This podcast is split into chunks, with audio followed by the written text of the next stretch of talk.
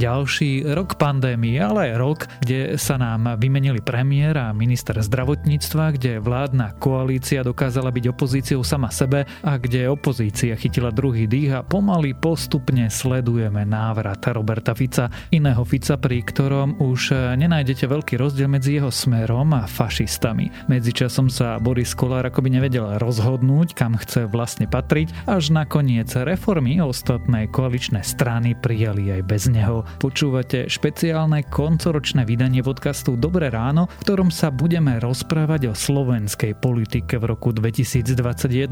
Ja som Tomáš Prokopčák, dnes je útorok 28.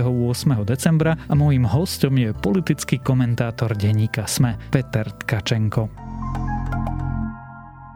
Kedy je lepšie žiť v podnájme ako vo vlastnom? Ako financovať 20% hypotéky, keď nemáte vlastné úspory? A čím si skomplikujete získanie úveru? Dozviete sa v podcaste Financie bez obalu od A po Z, ktorý vychádza každý druhý útorok. S generálnym riaditeľom 365 banky Andrejom Zaďkom sa o tom rozprávam ja, Mário Šmíkal. Odoberať ho môžete vo vašich podcastových aplikáciách a nájdete ho aj na webe zme.sk. V čom som špeciálna? Cestou do školy mám vždy doprovod. A pri 12 minútovke na telesnej som ten najlepší fanúšik svojich spolužiakov. A 12 je mimochodom treťou odmocninou čísla 1728. Som špeciálna. Ale nie až tak, aby som každé ráno musela chodiť do špeciálnej školy. Naučme sa v deťoch so zdravotným znevýhodnením vidieť to podstatné a pomôžme im žiť plnohodnotný život. Platforma rodín.sk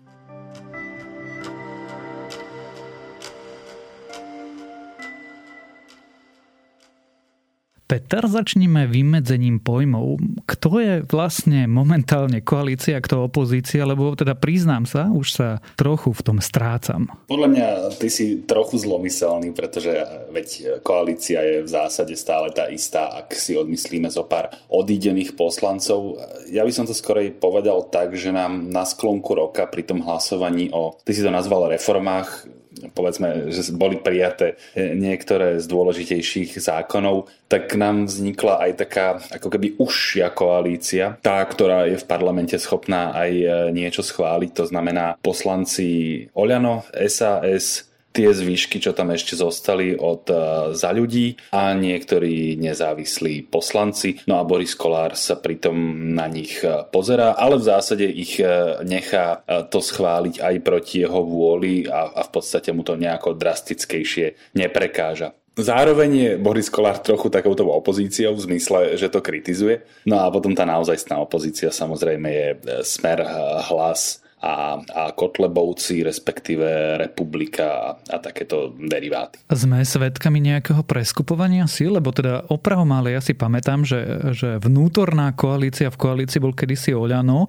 práve s Borisom Kolárom a za ľudia a SAS akoby vyvažovali to kývadlo a teraz sa to nejak preskupilo. Áno, áno. Toto je dobré, že to vravíš, že v tomto zmysle ako keby bolo dobré naozaj si vyjasniť pojmy, lebo tých koalícií v koalícii vlastne už máme niekoľko. Ty si dobre pomenoval, že ona vznikla taká koalícia v koalícii, keď sa Boris Kolár pridal k Igorovi Matovičovi a to vlastne dodnes platí. Že keď Igor Matovič dostane nejaký iskrivý nápad, ideálne ak je veľmi odvážny alebo stojí aspoň stovky miliónov alebo je absolútne nerealizovateľný, tak Boris Kolár vždy politicky podporí Igora Matoviča, alebo takmer vždy. Len uplynulý rok si vezmime, tak máme tie očkovacie prémie od Igora Matoviča Matoviča, ktoré mali byť najprv 500 eur, nakoniec to bolo 200 alebo 300 eur v hotovosti, alebo taký celkom v čase nahrávania je to pomerne čerstvý nápad Igora Matoviča vraj vyhlásiť lockdown pre všetkých ľudí 60+, plus, čo je úplne očividná absurdita.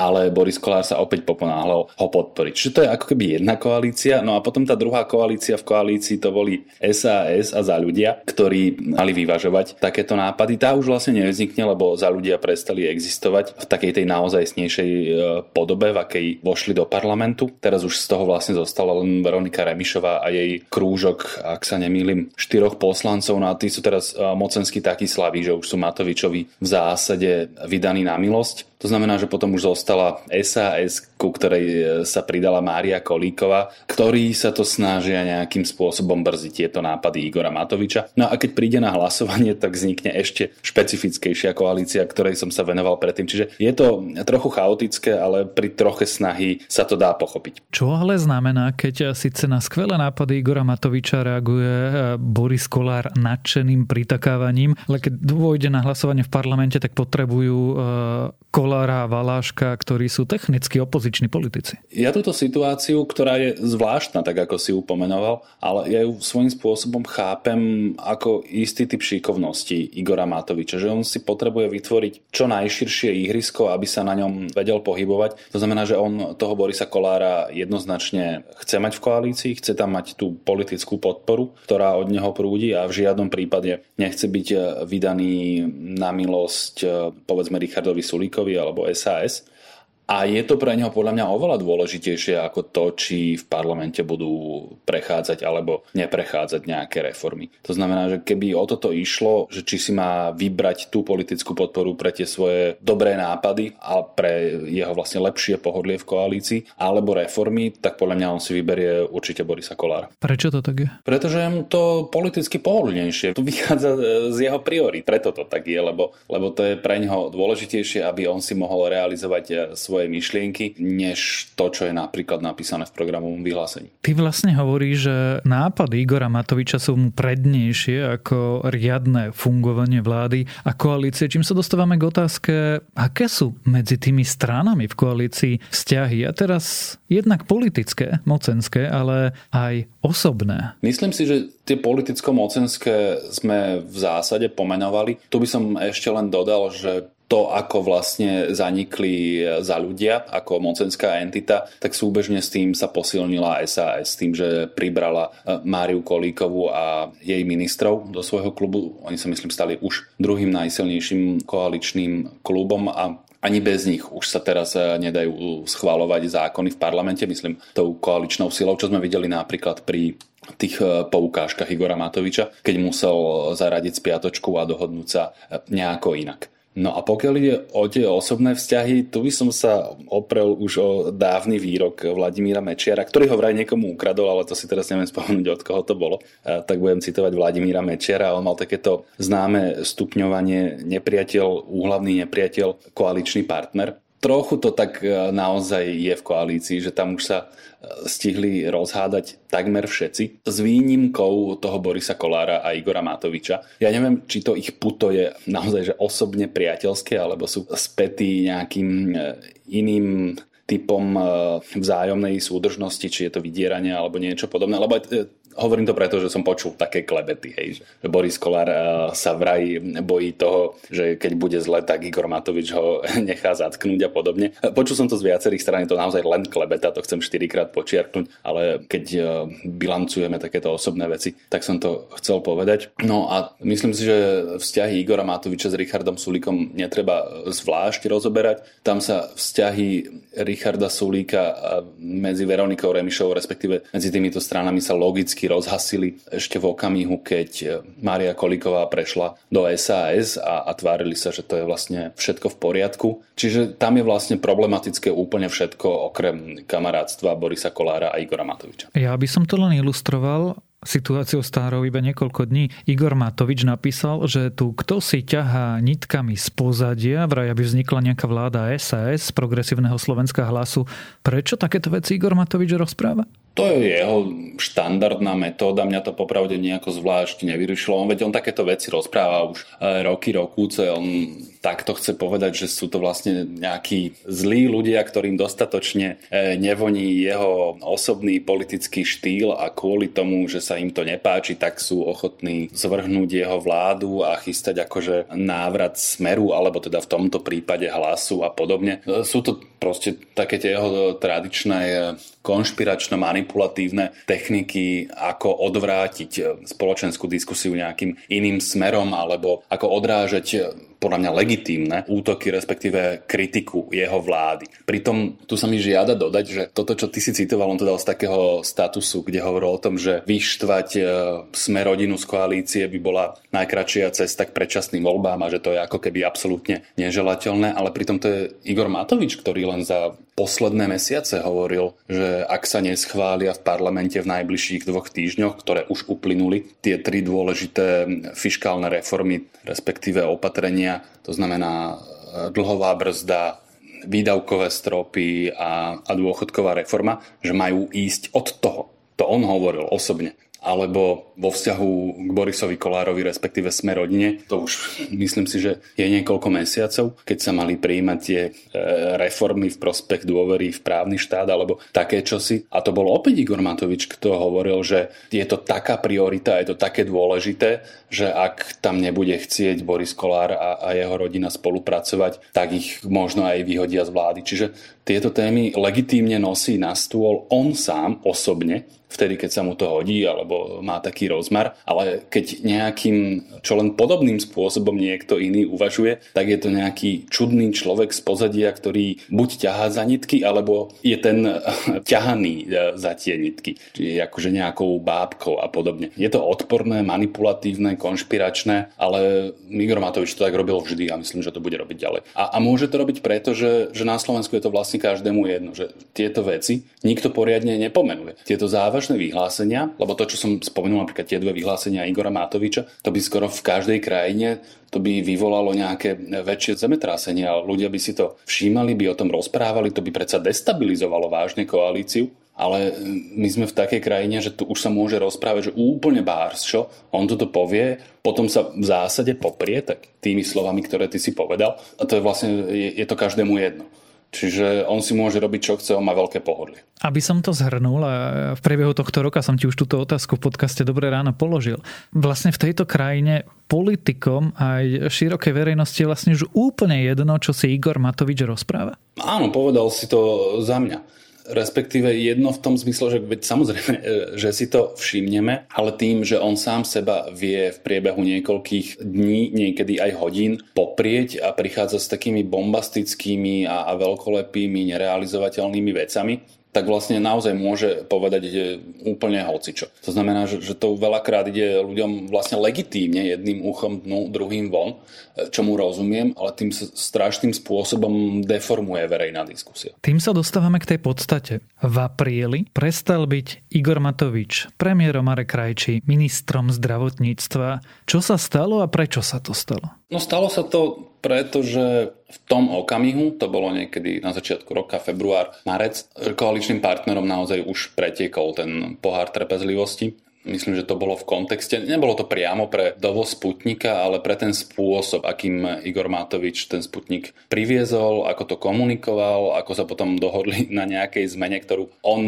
v zápetí poprel. To bola tá chvíľa, kedy z hodou okolností tá kapacita bola naplnená a prekročil Igor Matovič hranicu toho, čo sa smie a, alebo nesmie. Čím sa dostávame k logickej otázke, je Eduard Heger lepším premiérom, ako bol Igor Matovič? To má dvojznačnú odpoveď. Tá prvá stránka je, že asi skoro takmer každý by bol lepším premiérom ako Igor Matovič. To znamená, ak si vezmem aspoň tú komunikačnú stránku, tak tam Eduard Heger naozaj je lepším premiérom, lebo inak sa správa, iné fotky zverejňuje, inak rozpráva. Jednoducho nie je to Igor Matovič. V tomto zmysle je lepším premiérom. Na druhej strane on zasa až tak úplne premiérom nie je. On naozaj nechá Igora Matoviča síce z pozície ministra financí a predsedu strany, ktorá ho nominovala, ale aj tak necháva ho takým spôsobom rozťahovať krídla a vládnuť, až to nie je dôstojné. Opäť tým dobrým príkladom je, sú tie poukážky 500 eurové pre dôchodcov, ktoré napokon neprešli, ale keď Igor Matovič veľmi, veľmi chcel, aby prešli, tak zrazu v parlamente len tak e, od pása z ničoho nič povedal, že no tak ak by to mal byť problém, že len 500 eur, tak pridaj pridajme ešte 100 eur všetkým dôchodcom na energie. Čo je nejakých boku strelím 120 miliónov eur, ktoré minister financí je ochotný len tak vyhodiť. No a toto sa Eduard Heger, ak som dobre pochopil z toho, čo nám vravel, tak on sa to dozvedel vlastne z toho parlamentu rovnako ako my. Toto by bolo podľa mňa v každej trochu normálnej vláde, ak nie rovno na odvolanie ministra, tak na veľmi vážnu diskusiu. Čiže toto hovorím len na ilustráciu toho, že Eduard Heger je, je slabý premiér. On sa teraz hrdí tým, že my ho ako keby dlhodobo kritizujeme za tento typ slabosti a teraz sa hrdí tým, že ale pozrite sa, veď e, nie sú dôležité slova a búchanie, ale tie činy v parlamente a tam predsa prešli tie dve reformy, reforma nemocníc a národných parkov a zároveň rozpočet e, veľkou väčšinou, takže vlastne pozrite, aký som úspešný. No tam ja by som vážil slova, lebo prešlo to naozaj, že tesnúčkou, tesnúčkou väčšinou a, a pokojne sa môže stať e, keď takéto reči ako Igor Matovič bude viesť ďalej, že na budúce už tí poslanci Valáše, Kolár a povedzme Krošlak, e, že už tie zmeny nepodporia a tá väčšina už sa zrazu nenájde. Čiže long story short, áno, je lepší premiér, ale to nie je dostatočná kvalifikácia na to, aby premiérom bol. Nie, že by bolo našou úlohou mu radiť, ale teda keby sme boli bývali chceli, čo by sme mu poradili a či by sa mal, a teraz ja položím sugestívnu časť tej otázky, zbaviť a dokáže či sa zbaviť Igora Matoviča? Toto je u mňa pomerne jednoznačné. Myslím, že aj z toho, čo som vravel, Igor Matovič jednoducho nemá prečo byť ministrom financí. Pomerne často a opakovane dokazuje, že na tom poste jednoducho nemá čo robiť. Podrýva autoritu samotného predsedu vlády, a to používam meké slovo podrýva, možno, že by sa dalo povedať, e, že aj sa mu priamo vysmieva. A podľa mňa Eduard Heger, keby chcel a keby bol naozaj politik, tak by to mohol zariadiť. Podľa mňa on by si tú platformu pre podporu v Oľano našiel. Samozrejme, že Igor Matovič by sa metal a púšťal by všelijaké balóniky, že v takom prípade sa koalícia a vláda zrúti a budú predčasné voľby. E, veď napokon to isté skúšal, keď ho išli vysankovať z postu predsedu vlády. A nakoniec sa ukázalo, že nič také ani náhodou nebolo na stole. On robil ramená, teraz myslím Igora Matoviča, presviečal eh, ľudí z parlamentného klubu, aby akože hrozili, že inú vládu ako Matovičovú podporovať nebudú, ale ukázalo sa to ako úplný blav a podľa mňa nie je dôvod myslieť si, že keby Eduard Heger túto vec robil rozumne, prehovoril by im trochu do duší, že by sa mu to podarilo. V zmysle, že by sa zbavil Igora Matoviča vo vláde a tá vláda by naďalej mohla a podľa mňa ešte lepšie existovať. A neurobi to teda prečo? Neurobi to preto, lebo som tam dal tú kvalifikačnú požiadavku, že keby bol naozaj s tým politikom, takým telom a dušou, e, nenapadne, asi je to moc krátkovité, ale treba z Mikuláš Zurinda. On by to spravil alebo teraz prekladám veľmi peknú knižku o Angele Merkelovej a spôsob, akým sa zbavila Wolfganga Schäuble a svojho bývalého kancelára Helmuta Kohla tá by to spravila napríklad tiež. Toto by bola presne tá situácia, kedy by sa tých e, akože hegemónov mohla zbaviť a, a mohla by nastoliť e, svoje vlastné poriadky. No ale Eduard Heger proste tento typ človeka nie je. To vlastne nie je úplne výčitka takých ľudí. Nie je mnoho. Pánom z neho nikdy nebude taký ten naozajstný politický silový hráč. Je logické, že keď sa rozprávame o politickom súhrne roka, rozprávame sa najmä o vládnej koalícii, ale teda prejdime k opozícii. Tej sa viedlo tento rok ako? Ako ktorej? Opozícia nie je samozrejme žiaden monolit, to aj vychádza z toho, ako som nedávno hovoril tvojej kolegyni, teda aj mojej kolegyni, eh, Jane Mačkovej, eh, že do opozície sa neodchádza, tam zostaneš. Do koalície prídu ľudia, ktorí si sa dohodnú na nejakým spôsobom fungovania a všetci ostatní sú opozícia. No a potom opozícia je parlamentná mimo parlamentná. My zvyčajne rozprávame len o tej parlamentnej. Takže bolo by to nadlho, časť opozície sa rozdeľovala, napríklad tá LSNS, z ktorej časti poslancov vznikla republika, tej sa darí podľa mňa výborne. Ešte uvidíme po ďalších voľbách, ale z toho nás znova raz bude bolieť hlava. O to horšie sa samozrejme darí Kotlebovi a jeho okoliu z tej ako keby starej fašistickej partie. No a smer to asi vieme tam sa nominálne, keď sa pozrieme na tie čísla, vlastne víťazom by mal byť Petr Pellegrini. Hej? On si založil novú stranu, tá má takmer 20% a je preferenčným lídrom, je aj jedným z lídrov e, za prezidentkou s väčším odstupom síce dôveryhodnosti, ale nie je to až také terno, ako sme čakali, e, lebo Robert Fico sa obdivuhodným spôsobom, a to hovorím bez ohľadu teraz na to, a, akými odpornými metódami a, a čo on znamená, ale ale ten samotný proces je vlastne obdivuhodný, že sa dokázal dať dohromady po tej vlastne sérii porážok.